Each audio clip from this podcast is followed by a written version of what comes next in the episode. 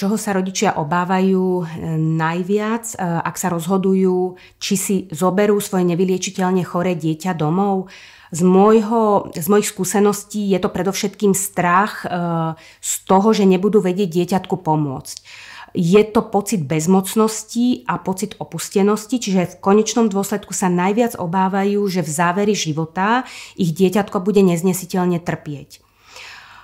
Ak im v tomto procese rozhodovania e, prislúbime, že budeme stať pri nich, že ich neopustíme a že urobíme všetko preto, aby sme to utrpenie zminimalizovali alebo odstránili, tak e, je to moment, kedy rodičia vedia nabrať odvahu a vedia proste dieťa zobrať e, domov.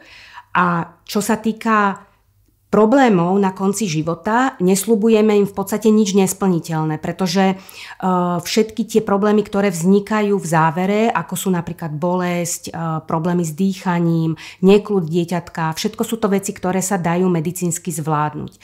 Takže áno, myslím si, že je možné liečiť nevyliečiteľné choré deti aj doma a ja osobne nepoznám žiadnu rodinu, ktorá by svoje rozhodnutie olutovala.